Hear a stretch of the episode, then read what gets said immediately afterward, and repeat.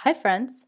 First, let me start off by saying that I hope you are safe, healthy, and at home. Here's some background on me. I lived and taught English as a second language, ESL, in Osan, South Korea for two years. To this day, they are some of the best memories of my life. I was very lucky to meet really remarkable people who showed me three principles that I base my life off of kindness, respect, and a curiosity for learning. I started this podcast several years ago because I wanted to show normal people like myself that traveling does not have to be expensive. Instead, by using my points and miles wisely, I'm able to nurture my love of travel because I'm able to explore cultures and interact with people to find out what motivates them in life.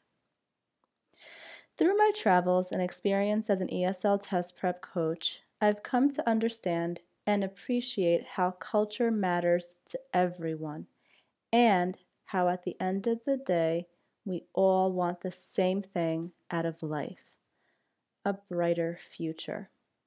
How do you get there? The next chapter of your life starts with doing really well on whatever ESL assessment you must take. So, why does this all matter? It's important because my teaching style is my coaching style. I'm empathetic because I know that these ESL tests are real hurdles for you to realize your dream. Unfortunately, there isn't a magic wand that will suddenly show you how to do well on these tests. Instead, it takes a mix of perseverance and really hard work in order to get you there.